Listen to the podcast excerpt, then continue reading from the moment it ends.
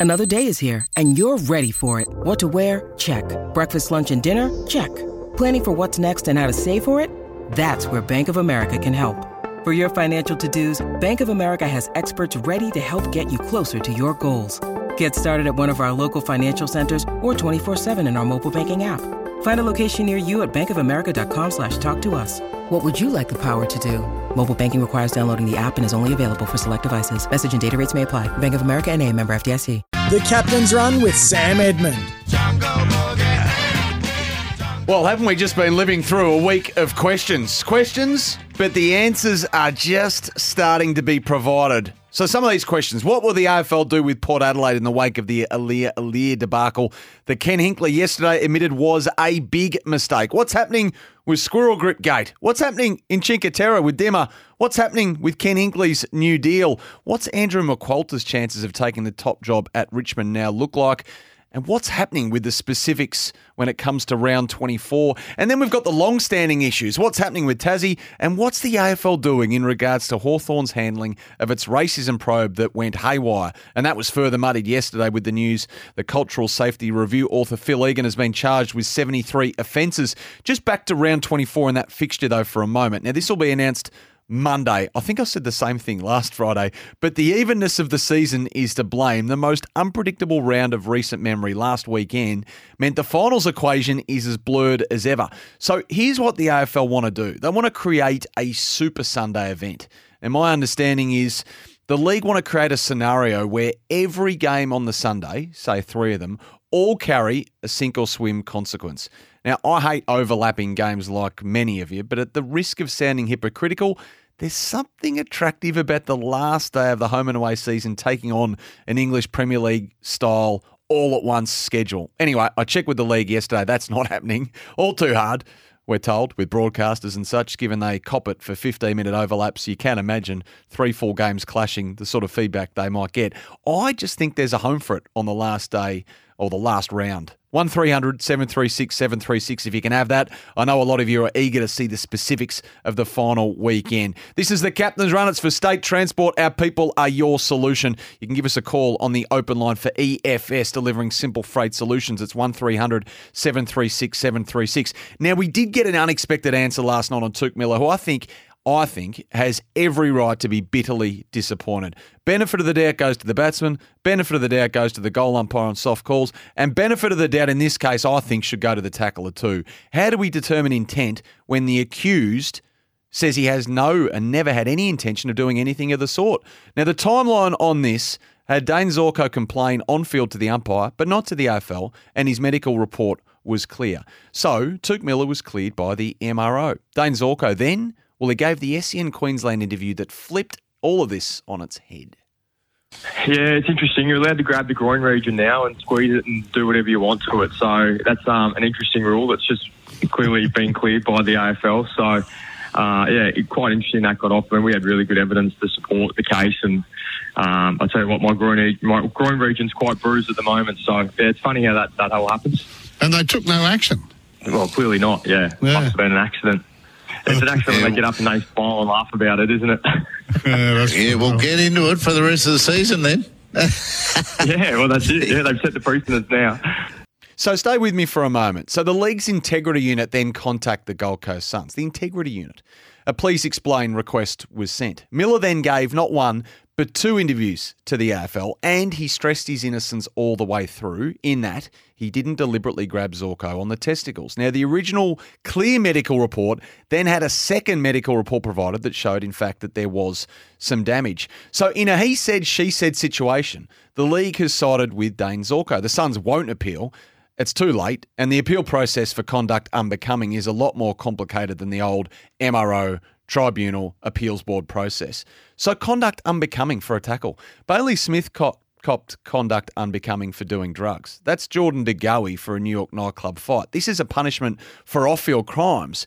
But if the AFL was going to hit Touk Miller with something that's what it had to give in the MRO and the tribunal process, it cleared him. So there's no doubt Touk Miller's reputation has been tarnished, as the Sun said in their statement yesterday. He and Gold Coast have accepted the one-week ban because A, appealing was far more complicating, B, it's too late in the week. And C, they had an element of just wanting to end the saga after a whole week of it. And I'm with David King somewhat. If it is deemed intentional, then why is it only one week? Surely grabbing someone there deliberately should be more than a one match ban. Miller did apologise in his statement yesterday, though, and this was Dane Zorko on SEN Queensland this morning. From my point of view, I guess it's the the hearing's now over and we've got to focus on the Fremantle. But what I will say is the support from not only the club, but um, I really appreciate the AFL actually um, looking deeper into it and, um, you know, obviously hearing my side of the story as well. I thought was um, really great that they, they were able to do that. But the support throughout the, the club from the, the whole week has been um, unbelievable. But as I said, yeah, I mean, it's finished now. The investigation's over and um, just looking forward to playing Fremantle yeah, this week. So that was Dane Zorko this morning. And at the end of an interesting week, isn't it, up at Brisbane? You know, coming off that Q Clash thumping at the hands of Gold Coast. They've dropped two of their past three matches. They have Fremantle at Optus Stadium.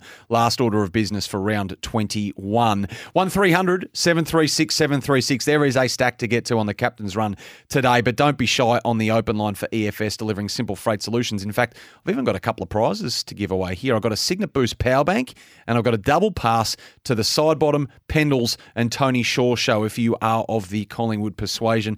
If you can only text, prefer the calls, but if you can text, that's fine as well. The 40 Wings Tempur 0433 98 11 16 Tempur, a mattress like no other. Pat is up in Brisbane, has been waiting off on the line very patiently indeed to open us up this morning. G'day, Pat. Welcome. Hey, thanks, thanks, Sammy. Hey, look, just have a, a couple of questions for you. Um, do you think that um, if it was on the shoe was on the other foot and it was Zorko that did that to Touk Miller, would the ramifications have been the same? That they would just have wiped their hands clean of it, or do you think that they would have gone hard on Zorko? Because I'm of the opinion, based on what I've seen, that they would have just slapped him a two to three like week suspension straight away, and someone like like Toby Greene as well. So my point is that yep. AFL have certain players they protect and look after, and others that they don't. So Pat, for the record, you think they've gone light on Touk Miller as opposed to heavy? Uh, yep, I do. I think it's deserving of three, two to three. If that's the decision that they've made, which it is, it, and it's ridiculous that it took that long to come to that decision. Mm. Um, I agree then, with you yep. there. I agree with you there. But you you are you think beyond reasonable doubt he deliberately sought to grab Dane Zorko there for that period of time, and, and that was all intentional. That's my opinion. Yep. Okay. All right. Fair enough. The, yep. Yep. Fair enough, Pat. I appreciate it. Appreciate it, mate. Thanks for thanks for joining us. One 736 736 Sorry to cut you off there, Pat. Slight delay up there in Queensland, it would appear. Apologies. Uh, but I think you got your point out. Are you with him or are you not with him? It's a, it's the classic he said, she said. I find it fascinating, though, that they've essentially chosen to believe one player over the other, and it all was based off that initial interview that uh, Dane Zorko gave on the Monday on radio. Mel's in Malvern. Mel, welcome to the Captain's Run. Boy, mate. Hey, listen, it's a shame in a way that Dane Zorko wasn't born in another time and place because during the Second World War, he would have been a fantastic code breaker. Yeah, the player's code, Mel. Not not so much, not so alive and well. No, that's just he's thrown him. That's just wrong. You know, Adabee was the grand final this week.